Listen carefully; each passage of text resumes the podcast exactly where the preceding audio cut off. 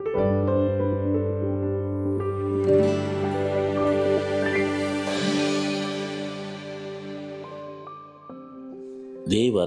ನಾಮಕ್ಕೆ ಸ್ತೋತ್ರವಾಗಲಿ. ದೇವರು ಒಳ್ಳೆಯವರು.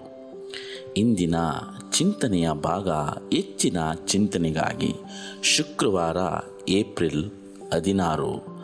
ವಾಗ್ದಾನ ದೇವರ ಶಾಶ್ವತ ಒಡಂಬಡಿಕೆ ಎರಡನೇ ತ್ರೈಮಾಸಿಕದಲ್ಲಿ ನಾವಿದ್ದೇವೆ ಪ್ರಿಯರೇ. ದೇವರು ಮತ್ತೊಮ್ಮೆ ಈ ಭೂಮಿಯನ್ನು ಎಂದೆಂದಿಗೂ ಜಳೆ ಪ್ರಳಯದಿಂದ ನಾಶ ಮಾಡುವುದಿಲ್ಲವೆಂದು ಮಾಡಿದ ಪ್ರತಿ ಪ್ರತಿಜ್ಞೆಗೆ ಮುಗಿಲು ಬಿಲ್ಲು ಪ್ರಾಕೃತಿಕವಾದ ವಿದ್ಯಮಾನವಾಗಿದ್ದು ಯೋಗ್ಯವಾದ ಶ್ರೇಷ್ಠವಾದ ಗುರುತಾಗಿತ್ತು. ಇಲ್ಲಿ ದೇವರು ನಾನು ಇನ್ನೆಂದಿಗೂ ಈ ಭೂಮಿಯನ್ನು ಜಲಪ್ರಳಯದಿಂದ ನಾಶ ಮಾಡುವುದಿಲ್ಲವೆಂದು ಮಾಡಿದ ಪ್ರತಿಜ್ಞೆಗೆ ಈ ಒಂದು ಮುಗಿಲು ಬಿಲ್ಲು, ಈ ಕಾಮನ ಬಿಲ್ಲು ಒಂದು ಶ್ರೇಷ್ಠವಾದ, ಒಂದು ಪರಿಶುದ್ಧವಾದ ಗುರುತಾಗಿದೆ ಎಂದು ಇಲ್ಲಿ ವಾಕ್ಯ ಹೇಳುತ್ತದೆ ಪ್ರಿಯರೇ. ಹೌದು, ಮುಗಿಲು ಬಿಲ್ಲು ಈ ಜಗತ್ತಿನಲ್ಲಿ ಯಾರಿಗೆ ತಾನೇ ಗೊತ್ತಿಲ್ಲ. ಆ ಆ ಒಂದು ಮುಗಿಲು ಬಿಲ್ಲನ್ನು ನೋಡಿದಾಗ ಆಗುವ ಒಂದು ಸಂತೋಷವೇ ಬೇರೆ. ಆ ಮುಗಿಲು ಬಿಲ್ಲನ್ನು ಇಷ್ಟಪಡದೆ ಇರುವಂತಹ ವ್ಯಕ್ತಿಗಳು ಈ ಜಗತ್ತಿನಲ್ಲೇ ಇಲ್ಲ. ಎಲ್ಲರೂ ಆ ಮುಗಿಲು ಬಿಲ್ಲನ್ನು ಇಷ್ಟಪಡುತ್ತಾರೆ. ದೇವರ ಆಲೋಚನೆ ಎಷ್ಟೊಂದು ಅದ್ಭುತವಾಗಿದೆ ಎಂದರೆ ಆ ಒಂದು ಶ್ರೇಷ್ಠವಾದ ಗುರುತನ್ನು ಈ ಲೋಕಕ್ಕೋಸ್ಕರ, ಈ ಜನರಿಗೋಸ್ಕರ, ನಮ್ಮೆಲ್ಲರಿಗೋಸ್ಕರ ಈ ಪ್ರಾ ಪ್ರಕೃತಿಗೋಸ್ಕರ ದೇವರು ಆ ಮುಗಿಲು ಬಿಲ್ಲನ್ನು ಇನ್ನೆಂದಿಗೂ ನಾನು ಜಲಪ್ರಳಯದಿಂದ ಈ ಲೋಕವನ್ನು ನಾಶ ಮಾಡುವುದಿಲ್ಲವೆಂದು ಗುರುತಾಗಿ ಇಟ್ಟಿದ್ದಾರೆ. ಜಲಪ್ರಳಯವು ಘಟಿಸದ ಮೇಲೆ ಭೂಮಿಯ ಅವಾಗುಣವು ಸಂಪೂರ್ಣವಾಗಿ ವ್ಯತ್ಯಾಸ ಹೊಂದಿತು. ಈ ಜಲಪ್ರಳಯದ ನಂತರ ಈ ಭೂಮಿಯ ಅವಾಗುಣವು ಸಂಪೂರ್ಣವಾಗಿ ಬದಲಾಯಿತು.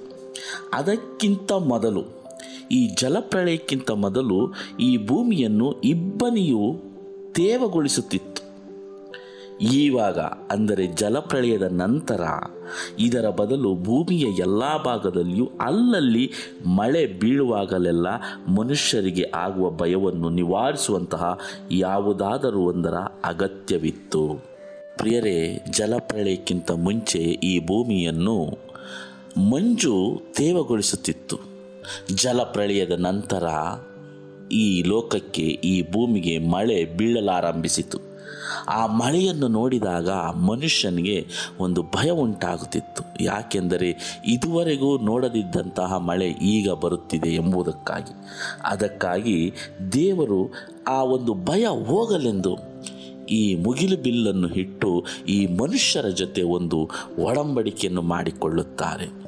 ಮುಂಚೆ ನಾವು ನೋಡಿದ ಹಾಗೆ ಅಬ್ರಾಹ್ಮನ ಜೊತೆ, ಆದಾಮನ ಜೊತೆ, ಮೋಶೆಯ ಜೊತೆ ಒಡಂಬಡಿಕೆ ಮಾಡಿಕೊಂಡರು. ಆದರೆ ಈ ಮುಗಿಲು ಬಿಲ್ಲನ್ನು ಇಡೀ ಈ ಲೋಕದ ಸೃಷ್ಟಿಯ ಜೊತೆ, ಈ ಲೋಕದ ಜನರ ಜೊತೆ ಒಂದು ವ್ಯತ್ಯಾಸವಾದ ಒಡಂಬಡಿಕೆಯನ್ನು ಮಾಡಿಕೊಳ್ಳುತ್ತಾರೆ. ಈ ಒಂದು ಮುಗಿಲು ಬಿಲ್ಲು ಏನು ಎಂಬುದರ ಅಗತ್ಯವಿತ್ತು. ಆ ಅಗತ್ಯಕ್ಕಾಗಿ ಆತ್ಮಭರಿತನಾದ ವ್ಯಕ್ತಿಯು ಪ್ರಾಕೃತಿಕ ವಿದ್ಯಮಾನಗಳಲ್ಲಿ ದೇವರ ಪ್ರಕಟಣೆಗಳನ್ನು ಕಂಡುಕೊಳ್ಳುತ್ತಾನೆ. ನಾವು ಒಂದು ನಿಮಿಷ ಕುಂತು ಯೋಚಿಸಿದರೆ, ಈ ಮಳೆ, ಈ ಜಗತ್ತು, ಈ ಸೃಷ್ಟಿ, ಈ ಸಮುದ್ರ ಆಕಾಶ, ಈ ಸಮುದ್ರದಲ್ಲಿರುವ ಜಲಚರಗಳು, ಗಿಡಮರಗಳು ವಿಧ ವಿಧವಾದ ಕೋಟ್ಯಾನುಗಟ್ಟಲೆ ಹೂವುಗಳು, ಕೋಟ್ಯಾನುಗಟ್ಟಲೆ ಹಣ್ಣುಗಳು, ಲೆಕ್ಕವಿಲ್ಲದಷ್ಟು ಪ್ರಾಣಿಗಳು, ಇವೆಲ್ಲ ಹೇಗೆ ಉಂಟಾದವು? ಈ ಮಳೆ ಹೇಗೆ ಉಂಟಾಯಿತು? ಈ ಆಕಾಶ ಹೇಗೆ ಉಂಟಾಯಿತು? ಈ ಗ್ರಹಗಳು, ಈ ನಕ್ಷತ್ರಗಳು ಹೇಗೆ ಉಂಟಾದವು ಎಂದು ನಾವು ಯೋಚಿಸಿದರೆ ನಮ್ಮ ಆತ್ಮದಲ್ಲಿ ದೇವರು ನಿಜವಾಗಲು ಕಾರ್ಯನಿರ್ವಹಿಸುತ್ತಾನೆ ಪ್ರಿಯರೇ. ಆದರೆ ನಾವು ಅದರ ಬಗ್ಗೆ ಎಂದಾದರೂ ಯೋಚಿಸಿದ್ದೇವಾ? ಅದಕ್ಕಾಗಿ ನಾವು ರೋಮಾಪುರದವರಿಗೆ ಬರೆದ ಪತ್ರಿಕೆ ಒಂದನೇ ಅಧ್ಯಾಯ ಇಪ್ಪತ್ತನೇ ವಚನವನ್ನು ನೋಡೋಣ. ಹೇಗೆಂದರೆ ಕಣ್ಣಿಗೆ ಕಾಣದಿರುವ ಆತನ ಗುಣಲಕ್ಷಣಗಳು, ಅಂದರೆ ಆತನ ನಿತ್ಯ ಶಕ್ತಿಯು ದೇವತ್ವವು ಜಗತ್ತುತ್ಪತ್ತಿಗೆ ಮೊದಲುಗೊಂಡು ಆತನು ಮಾಡಿದ ಸೃಷ್ಟಿಗಳ ಮೂಲಕ ಬುದ್ಧಿಗೆ ಗೊತ್ತಾಗಿ ಕಾಣಬರುತ್ತವೆ. ಈಗಿದು ಈಗಿರುವುದರಿಂದ ಅವರು ಉತ್ತರವಿಲ್ಲದವರಾಗಿದ್ದಾರೆ. ಹೌದು ಪ್ರಿಯರೇ ಆತನು ಮಾಡಿದ ಸೃಷ್ಟಿಗಳ ಮೂಲಕ ನಮ್ಮ ಬುದ್ಧಿಗೆ ಗೊತ್ತಾಗಿ ಕಾಣಬರುತ್ತದೆ. ಆದರೆ ನಾವು ಅದನ್ನು ಚಿಂತಿಸುವುದಿಲ್ಲವೆಂದು ಇಲ್ಲಿ ವಾಕ್ಯ ಸ್ಪಷ್ಟವಾಗಿ ಹೇಳುತ್ತದೆ. ಒಬ್ಬ ವಿಶ್ವಾಸಿಯು ಮಳೆ ಬೀಳುವುದನ್ನು ನೋಡುವಾಗ ಮುಗಿಲು ಬಿಲ್ಲು ಸರ್ವನಾಶವನ್ನು ತರದೆ ದೇವರ ಆಶೀರ್ವಾದಗಳನ್ನು ತರುತ್ತದೆ ಎಂಬುದಕ್ಕೆ ಪುರಾವೆಯಾಗಿದೆ. ಒಂದು ಮಳೆ ಎಂಬುದು ಆಶೀರ್ವಾದದಾಯಕವಾಗಿದೆ ಪ್ರಿಯರೇ. ಆ ಮಳೆಯ ನಂತರ ಆ ಮಳೆಯಿಂದ ಯಾವುದೇ ಕೇಡು ಸಂಭವಿಸುವುದಿಲ್ಲ ಎಂಬ ಗುರುತಾಗಿರುವುದೇ ಆ ಮುಗಿಲು ಬಿಲ್ಲು. ದೇವರು ನೋಹನ ಜೊತೆ ಈ ಸೃಷ್ಟಿಯ ಜೊತೆ ಮಾಡಿಕೊಂಡ ಒಡಂಬಡಿಕೆ. ಅಂದು ಮುಗಿಲು ಬಿಲ್ಲನ್ನು ದೇವರು ಕೊಟ್ಟರು. ಅದನ್ನು ಇಂದು ನಾವುಗಳು ಸಹ ನೋಡಬಹುದು. ಮಳೆ ಆಶೀರ್ವಾದದ ಚಿಹ್ನೆ ಒಂದು ಗುರುತಾಗಿದೆ. ಅದರಲ್ಲಿ ದೇವರ ಕರುಣೆ, ಪ್ರೀತಿ, ದಯೆ ಎಲ್ಲವನ್ನು ನಾವು ನೋಡಬಹುದು. ಮುಗಿಲು ಬಿಲ್ಲಿನ ಮೂಲಕ ದೇವರು ತೋರಿಸುತ್ತಾರೆ. ಈ ಲೋಕವನ್ನು ನಾನು ಇನ್ನೆಂದಿಗೂ ನಾಶ ಮಾಡುವುದಿಲ್ಲ, ನೀರಿನಿಂದ ಜಲಪ್ರಳಯದಿಂದ ಎಂದು ವಾಗ್ದಾನ ಮಾಡುತ್ತಾರೆ. ಇಷ್ಟೆಲ್ಲ ದೇವರು ತೋರಿಸಿದ ಮಳೆಬಿಲ್ಲನ್ನು ನೋಡಿದರೂ ಜನರು ದೇವರನ್ನು ನಂಬಲಿಲ್ಲ. ಯಾಕೆ ಎಂಬುದಕ್ಕಾಗಿ ಕೆಲವೊಂದು ವಾಕ್ಯಗಳನ್ನು ಇಲ್ಲಿ ಕೊಟ್ಟಿದ್ದಾರೆ. ಯೋಹಾನ ಮೂರನೇ ಅಧ್ಯಾಯ ಹತ್ತೊಂಬತ್ತು. ಬೆಳಕು ಲೋಕಕ್ಕೆ ಬಂದಿದ್ದರೂ ಮನುಷ್ಯರ ಕೃತ್ಯಗಳು ಕೆಟ್ಟವುಗಳಾಗಿರುವುದರಿಂದ ಅವರು ಬೆಳಕಿಗಿಂತ ಕತ್ತಲೆಯನ್ನೇ ಹೆಚ್ಚಾಗಿ ಪ್ರೀತಿಸಿದರು. ಯೋಹಾನ ಏಳು, ನಲವತ್ತೇಳು, ನಲವತ್ತೆಂಟು.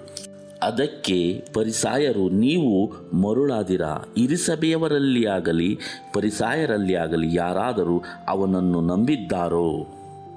ಯೋಹಾನ ಹನ್ನೆರಡು, ನಲವತ್ತೆರಡು ನಲವತ್ತ್ಮೂರು ಆದರೂ ಇರಿಸಭೆಯವರಲ್ಲಿಯೂ ಅನೇಕರು ಆತನನ್ನು ನಂಬಿದರು. ಆದರೆ ತಮಗೆ ಸಭೆಯಿಂದ ಬಹಿಷ್ಕಾರವಾಯಿತೆಂದು ಪರಿಸಾಯರಿಗೆ ಹಂಚಿಕೊಂಡು ಅದನ್ನು ಜನರ ಮುಂದೆ ಹೇಳಲಿಲ್ಲ ಯಾಕೆಂದರೆ ದೇವರಿಂದ ಬರುವ ಮಾನಕ್ಕಿಂತ ಮನುಷ್ಯರಿಂದ ಬರುವ ಮಾನವೇ ಅವರಿಗೆ ಇಷ್ಟವಾಗಿತ್ತು.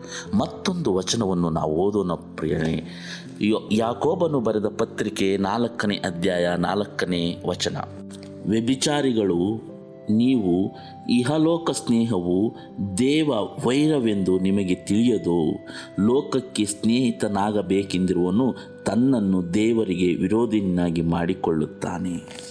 ಪ್ರಿಯರೇ, ಈ ವಾಕ್ಯಗಳು ನಮಗೆ ತಿಳಿಸುವ ಮುಖ್ಯವಾದ ತಾತ್ಪರ್ಯ, ಉದ್ದೇಶವೇನೆಂದರೆ ನಾವು ಲೋಕವನ್ನು ಹಿಂಬಾಲಿಸುವಾಗ, ಲೋಕದ ಜೊತೆ ಚಿಂತೆ ಮಾಡುವಾಗ ನಮಗೆ ದೇವರ ಪ್ರೀತಿ, ದೇವರ ಕರುಣೆ, ದೇವರ ಮಹಿಮೆ, ದೇವರ ಸೃಷ್ಟಿ, ದೇವರ ನಿಯಮಗಳು ದೇವರ ಆಜ್ಞೆಗಳು ನಮ್ಮ ಬುದ್ಧಿಗೆ ಅರ್ಥವಾಗುವುದಿಲ್ಲ.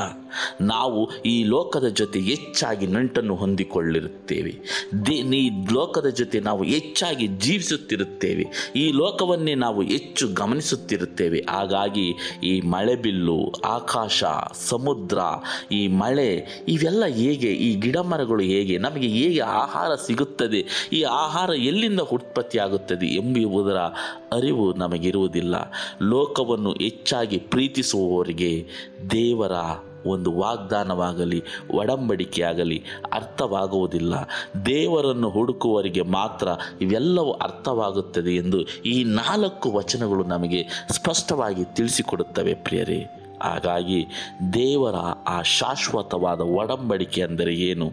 ಅದರಲ್ಲಿ ಎಷ್ಟು ದೇವರ ಪ್ರೀತಿ ಇದೆ, ಪ್ರಸನ್ನತೆ ಇದೆ, ಒಂದು ಬಲವಾದ ಸಂಬಂಧವಿದೆ, ನಂಟಿದೆ ಎಂಬುದನ್ನು ನಾವು ಅರಿತುಕೊಳ್ಳೋಣ. ದೇವರು ನಿಮ್ಮೆಲ್ಲರನ್ನು ವಿಶೇಷವಾಗಿ ಆಶ್ವದಿಸುತ್ತಾರೆ ಮುಂದಿನ ಪಾಠದಲ್ಲಿ ಮತ್ತೆ ನಾವು ಭೇಟಿಯಾಗೋಣ. ವಂದನೆಗಳು. ಆಮೇನ್.